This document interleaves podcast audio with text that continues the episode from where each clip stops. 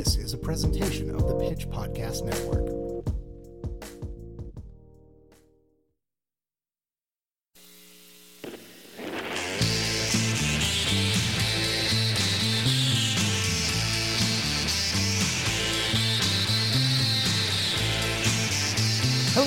Hello. Welcome to Streetwise, the podcast extension of The Pitch from Kansas City. I am the editor in chief of The Pitch and the host of this show, Mr. Brock Wilbur. How are you doing out there?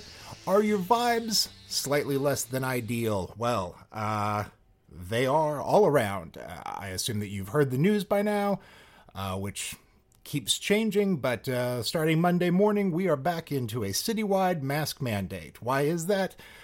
Boy, uh, if you look up uh, what a COVID map looks like these days, Missouri is sort of the epicenter of something very, very bad. Uh, we are back to November numbers in terms of hospitalizations and cases. Um, things things feel a little bleak out there. It feels like that moment uh, in March of last year where maybe even starting as early as January, where where you're like, I hear about this thing happening overseas. Certainly, it won't make it here, and then it made it here, and you're like, oh, it, it, it's a very small number of cases. Certainly, this won't be a thing, and it just keeps going. Where you're like, certainly, this won't go to the next level. Except this time around, we're doing it at like eight times the speed of what we did before. We seem to be doing pretty okay, uh, right up until we weren't. So that's the thing we'll be following uh, as I'm sure it impacts all of our lives in a huge way in the weeks to come. So, uh, what do we talk about now that we're back from summer break? I love my dog. Dog is back. Dog went on summer break as well. He spent a month at uh, school at KC Dogs, D A W G Z. Uh, wonderful people there, wonderful team. Uh, they helped him out. Our dog was a rescue. He'd spent his entire first three years of his life in a kennel um, didn't see open spaces, didn't get to hang out with people, and so when we brought him home, um, I've mentioned before, but he saw our backyard and kept forgetting to use the restroom because he was just like, "What's all this space? What's that sky?" Anyway, he uh, he's always loved Viv and never liked me, uh, and uh, never liked anybody else really. It's, it all stems from being a little nervous baby uh, who who just loves my wife so very much, so much in fact that uh, if a door closes and he can't see her, he will just throw up out of panic almost immediately. So they're a little bonded at the hip, and that's fine. But he's uh, he's never let me take him for a walk. Uh, or or really pet him that much. He, he, it's like Viv adopted a dog, and for the first year with us, Captain Trips was just her dog and something that lived between the two of us. Uh, he would growl if I kissed her. I was like, "You're not the husband, buddy." Um, he doesn't know that. Anyway, he went to obedience school for a month. Uh, our, our time there was delayed by a few months because uh, Patrick Mahomes took his dog to the same training camp and tweeted about it, and then their calendar filled up for a few months, which good on them. Uh, anyway, uh, the work with the dog really helped him. Like we were we were hesitant clearly for the first year to be like, I don't think anybody needs to work with training him. We don't want any sort of negative energy in his life. But then we were like, look, he's just terrified all the time. Him nipping at people just comes from this terrified little baby anxiety, which you can tell because every time he'll nip at somebody, he immediately realizes, I shouldn't have done that. And he'll shove his face into your hand as his way of trying to apologize. But if he bit you, you probably aren't in the mood to be petting him back. So I don't know. Uh, it turned out uh, it worked wonders because it gave him a sense of stability. Uh, he understands that certain things happen now, and uh, when X thing happens, Y is the result. He understands like a communication with us. He understands how the world works in some ways, and he has just been the happiest goddamn animal. Uh, and finally, uh, I have a dog. A year late to the game, but like I can take him on walks, and we sit on the couch together and pal about. Uh, it is it is really really nice. And if we are in danger of having to go back inside for a bit, which uh, yeah, it's it's good that uh, that he is prepared to spend some time around me if that were to happen.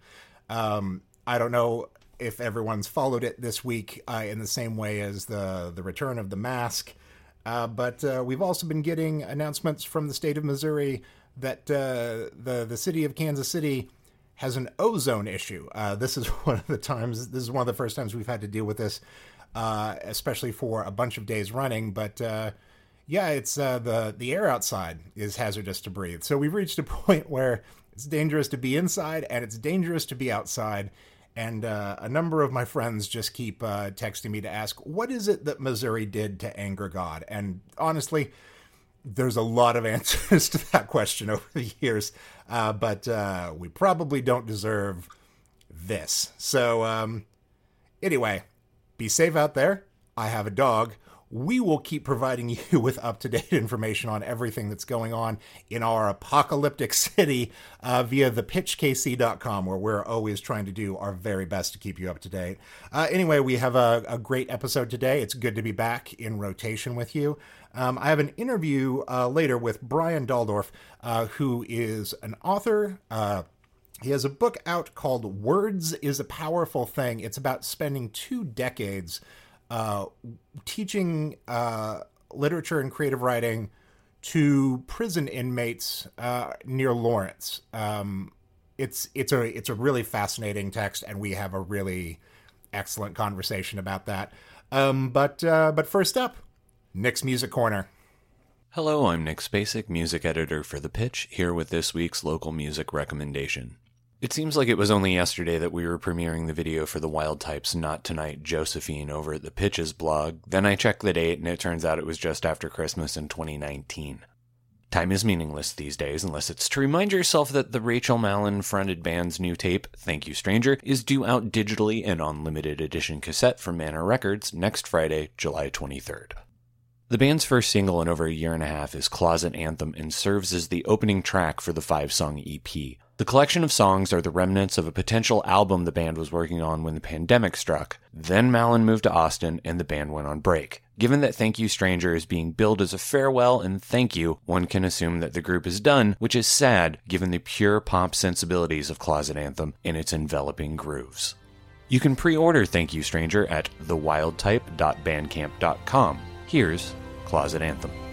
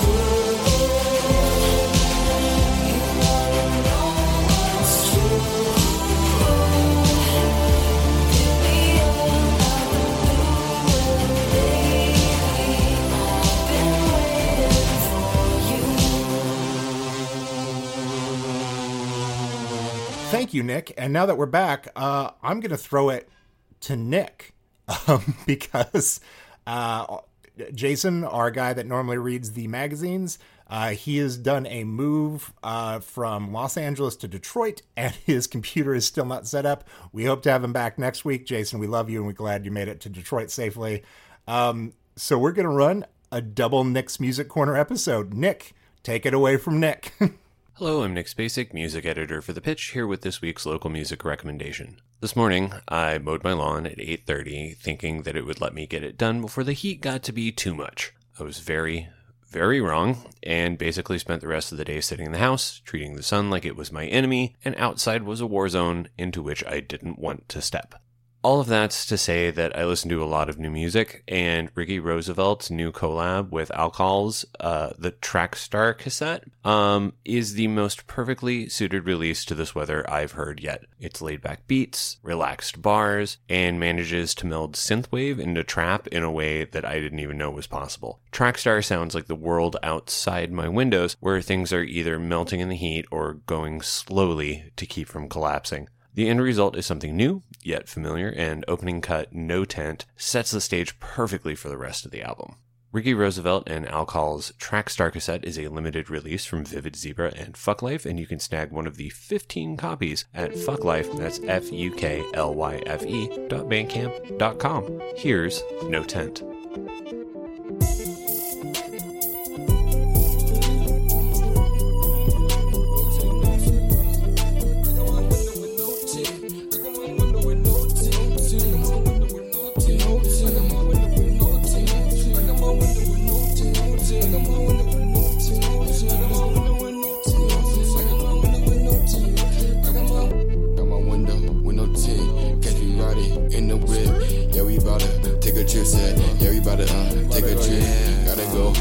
You gotta dip. You bugging, bro. Get a grip. Net worth, get checks. Network, PBS. No games, no DS. No bullshit, no BS. Uh, catch us riding, riding out in the whip. So we bout to go make a trip. Uh, get that money, make it flip. Uh, riding through Las Vegas, driving down the strip. No 10. No 10. No 10. No 10.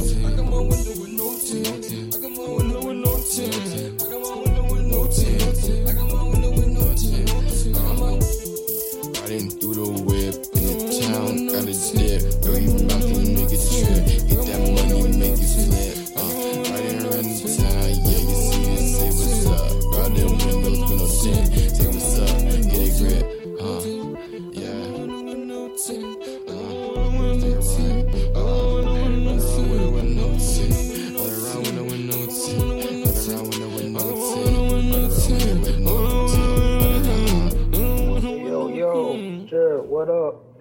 Big cuz trying to hit you up. Uh, I'm sitting here in Mobile just chilling. I'm chilling like a villain. Sitting here studying Biggie Smalls. Even though a Latino chick says I got big balls and big bars. nah, but I was just calling to hit you up though, man. Just trying to see what's up though. And trying to get on the track with you. Trying to rap, trying to get with the rap, the rap pack crew. You start taking fat women's, you start taking women's back, eat the bacon off their back. Thank you, Nick. So great to hear from you twice this week. Uh, and now, finally, my uh, my interview with Brian. Um, this is this is really fascinating and near and dear to me, as you'll hear in the interview. Uh, I I have a couple of years' experience doing something very similar to what Brian was doing and wrote the book about, but on a much smaller scale. Uh, and uh, I I didn't handle it as deftly as he did, but it is still. Um, part of uh, a, a life changing thing for me. Uh, so uh, here here's a conversation about a book and some experiences and uh, and some excellent people. Uh, here we go. Brian, welcome to the show. It's really nice to meet you. Would you uh, tell the audience who you are?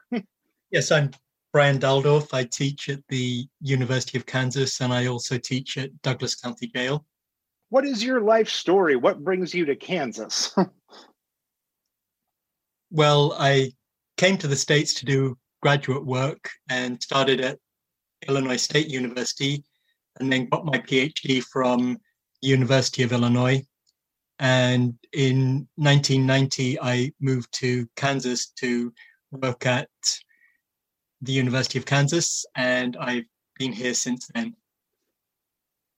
What what what do you teach at uh, KU? so I teach in the English department, and I teach literature and writing classes. I teach creative writing classes every semester, and that's what I teach at the jail. Uh, which brings us to the jail. So we are here talking because you have a new book out. Uh, Words is a powerful thing. Twenty years of teaching creative writing at Douglas County Jail, and I've I've not gotten to spend as much time with it as I wanted, but I've gotten to spend enough time to know that it's a really incredible uh, release. I, I I guess let's. Would you explain the story of how you've spent the last twenty years teaching writing writing in the Douglas County Jail? Yes, thank you. So I started teaching there in 2001.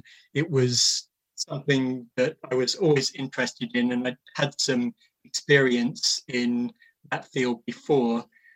But this was really a major commitment. And I began teaching there because two of my colleagues at the University of Kansas had a writing class there, which they had to give up for various reasons. And when I took over the class, it became primarily a creative writing class. And after that, I really went to the jail most every week over the last 20 years, working with the inmates there, uh, working on their writing and producing a number of books out of their writing and working with them over the years and just meeting some really incredible writers with uh, life stories to tell, which I think are important. And that's one reason why I wanted to get their stories out as much as possible. So I've I've also uh, taught uh, writing uh, to uh, a mostly a a, uh, a teenage incarcerated incarcerated population uh, in Los Angeles. I, I, did so for three or four years. Um, I don't think probably to the extent that you have, but I found the the entirety of it uh, both very hopeful and very jarring, uh, especially the sometimes the disconnect between, um, I suppose, what is presented about the author and and what you understand of their situation uh, versus what they had inside of them. What was your what was your first year of this like? What were the things that came as surprises? What were the things that that you were just like I I, I can't believe this is happening in this moment. well, I was working with a population who have stories to tell, as you know from your own experience doing something like this, and a very good reason to tell it. I mean, they were guys who were trying to come to terms with their lives, what they'd done, and where they were going. And one of the best ways to do this was to write it, to try to tell their stories, to try to get at things that they really needed to deal with. And they were able to do that to a great extent through writing. The first year there, I mean, it, I, I realized as soon as I started this that it was going to be a really important experience for me. I thought I could do some really good work in this situation. And one of the things that I noticed right away was the kind of intensity of the class and how that contrasted with the majority of my teaching in a university, I was just working with people who just seemed to need much more what was going on in the classroom than many of my students from the university whose lives were just in very different places and not not needing to tell their stories so much as the guys that I worked with at the jail. And so, I mean, right away for a writing teacher, this was just a really interesting situation to be in. And I just thought that I could do some really good work in this way, working with guys who really needed to tell their stories. So you're saying that uh, you you know college students in an English program do not have the intensity or the immediacy of uh, of a life story that they need to get on paper, quite like people that are in an incarcerated population. Yes, in in broad terms, that's what I'm saying. Of course, there are individuals who are very different from that, but just in a broad way of looking at things. That was my experience. I was working with people who really needed what I was doing in the classroom at Yale, and of course, you know, for an instructor, that that feels good, like you're doing something important, like it really matters what you're doing, and I, I like that about it right away. I uh, so a thing that I love to ask about people that are that are working in this space. Um, I I was temporarily suspended from my volunteer position because uh, we had something of a curriculum that was set by some very well-meaning uh, middle-aged white women that had never set foot uh, inside one of these facilities, and they were like, "This is the week that you'll tell them about song lyrics," uh, and they sent me in uh, with a, a bunch of printed out copies of some Katy Perry songs uh, and the boys I was working with did not understand what to do with that. So we pivoted to talking about Kendrick Lamar's "To Pimp a Butterfly." And when the uh, the home office found out about that, they thought what I'd done was inappropriate, and I had to take a small break. And I was like, "They were never going to connect with the Katy Perry song that you." sent my way what what sort of material did you bring into the classroom and like what over the years here as you worked with this population what what works do you find resonate with your students? Uh, what what have you what have you changed about your approach to teaching there? yes, it's it's a really good question, and I quite understand the story that you told there because the guys that I worked with, they they they would respond to a particular type of material, and that wasn't always going to be allowed into the classroom, unfortunately.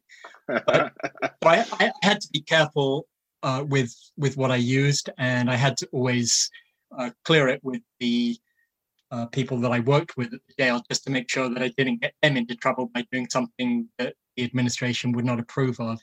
One oh, of asking the, permission, that thing that professionals should do. Yes, I, I did learn the hard way on that one. yes, I just didn't want to do anything that would be a problem for them in their careers and also for the program that we were trying to, to, to do there. So I always made sure that I cleared things with the uh, people that I worked with inside the jail.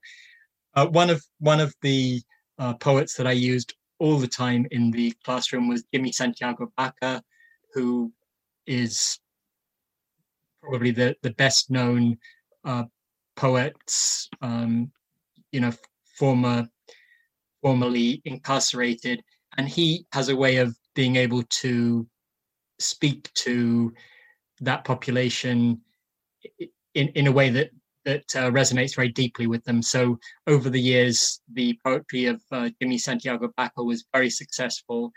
I very much like the poetry of uh, Charles Bukowski. And again, I, I couldn't just bring in anything by Bukowski because there are certain things there that the administration would certainly not approve of. Sure, but yes. there's a lot of material there that that really worked very well. But I would I would find songs that I thought the guys could relate to, and they often did.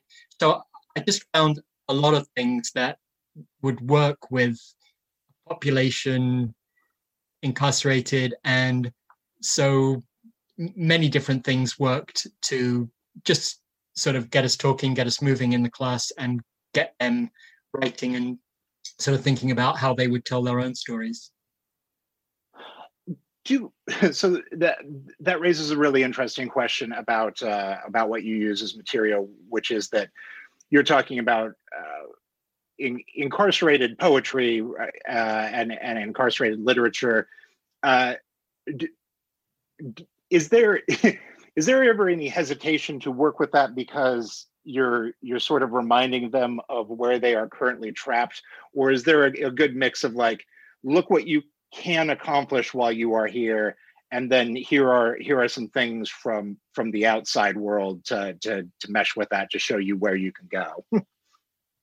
Yes exactly. So i mean i think some of it has to talk to their current situation. And you know a poet like Baca can do that because he's been through what they're going through. But i think you're quite right that there has to be other things too.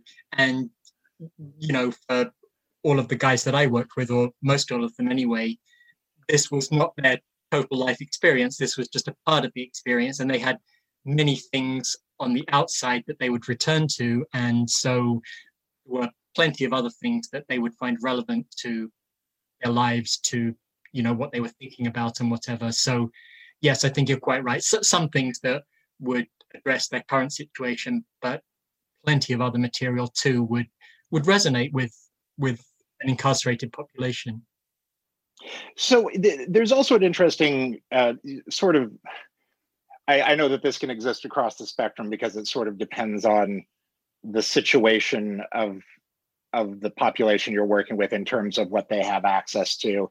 I I worked with mostly teenagers that also did not have access to a television. So I would often come in and they would ask me about things happening in sports.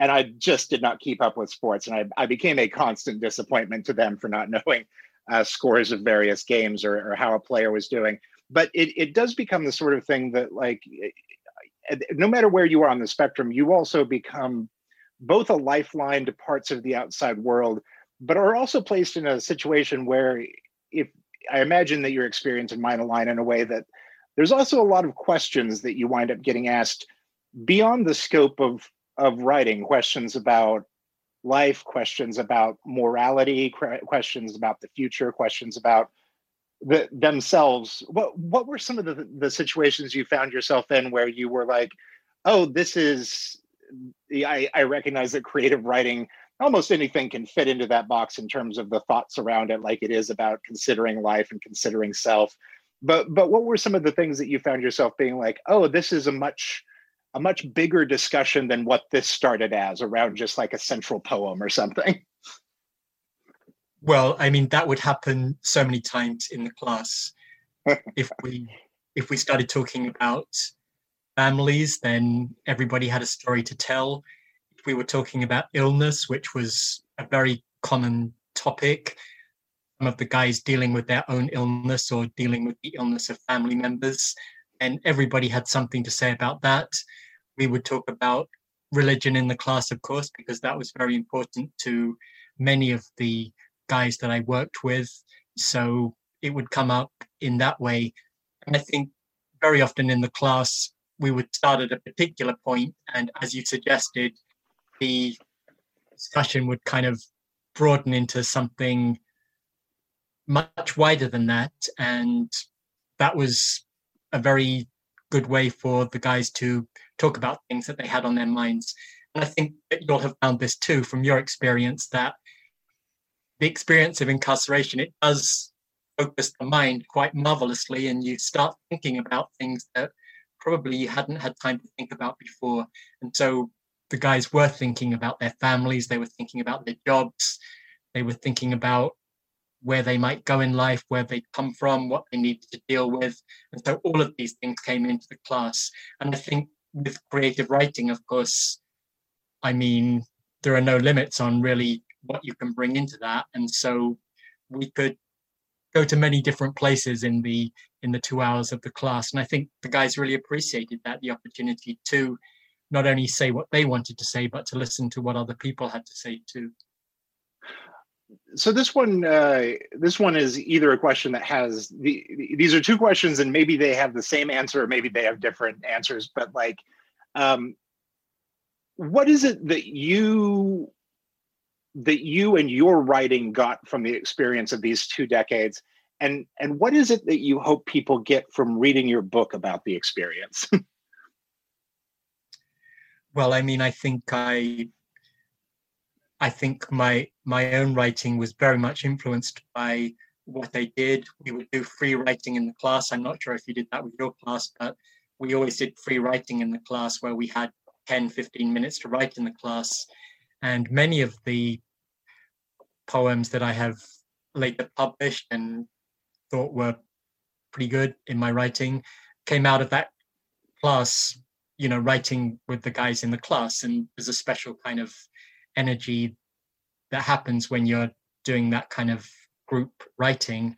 So, I mean, very directly, that affected what I wrote and what I wanted to do with my work.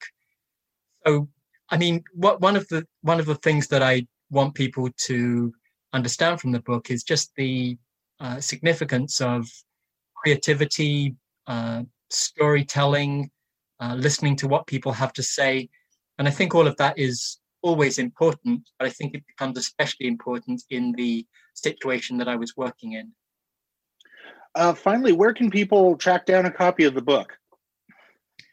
So the uh, book is available on Amazon, of course, and um, it's it's available from the University of Kansas Press. They they have a, a, a website where you can order it directly, and I think it will also be it's certainly in bookstores in Lawrence, and I think that it will be in bookstores uh, more widely over the next months. But um, all, sorts of ways of getting hold of the book. You know, if you uh, go online and, and search for it.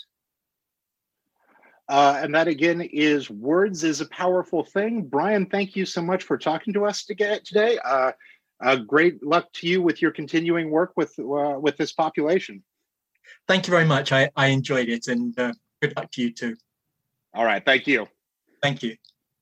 And that has been the Streetwise podcast from The Pitch. Uh, check out thepitchkc.com. We are doing news every single day. We are just really hammering it out these days. Uh, by the time you hear this, the new issue of The Pitch, the August issue, will be on stands. Uh, we are celebrating our bicentennial as a state. Uh, so we're looking back at 200 years of Missouri, or 199, depending on if you count the last year. Um, yeah, there's uh, there's a lot to celebrate. there's a lot to roast. Uh, there's a lot of things that are good about us, and a lot of things that we can really do better. So it's a it's a it's a celebr- it's a it's a 200th birthday party that also contains a roast. So I really hope you enjoy all the perspectives that we bring to that one. Um, if you ever feel like supporting uh, local independent journalism via thepitchkc.com, there's a lot of options to become a sustaining member of what we do, or toss a couple of bucks our way just to keep the lights on. Um, it is what it is out there, folks, and we appreciate everything that you can do that allows us to keep doing what we do, uh, providing what we consider to be an incredibly valuable service. Um, that's it for me this week. I I, I hope everyone takes care. Um, I I know that it feels like we are entering into an uncertain period. Yet again, it never feels like we're not entering into an uncertain period these days, and I'm really goddamn tired of it. So um, just take care of yourselves, be smart out there, do the best that you can do, uh, pitch in, and we'll make it through. Thank you so much for listening. Bye, bye, bye, bye, bye.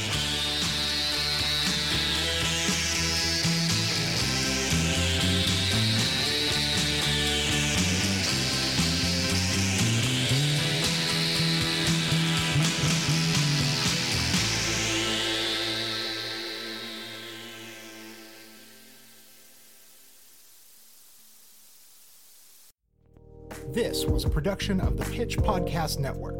The Pitch is Kansas City's independent source for news and culture. Check out thepitchkc.com to see more podcasts from us, including information for how to subscribe to The Pitch or become a sustaining member. Story ideas or feedback? Write to tips at thepitchkc.com. Pitch in, and we'll make it through.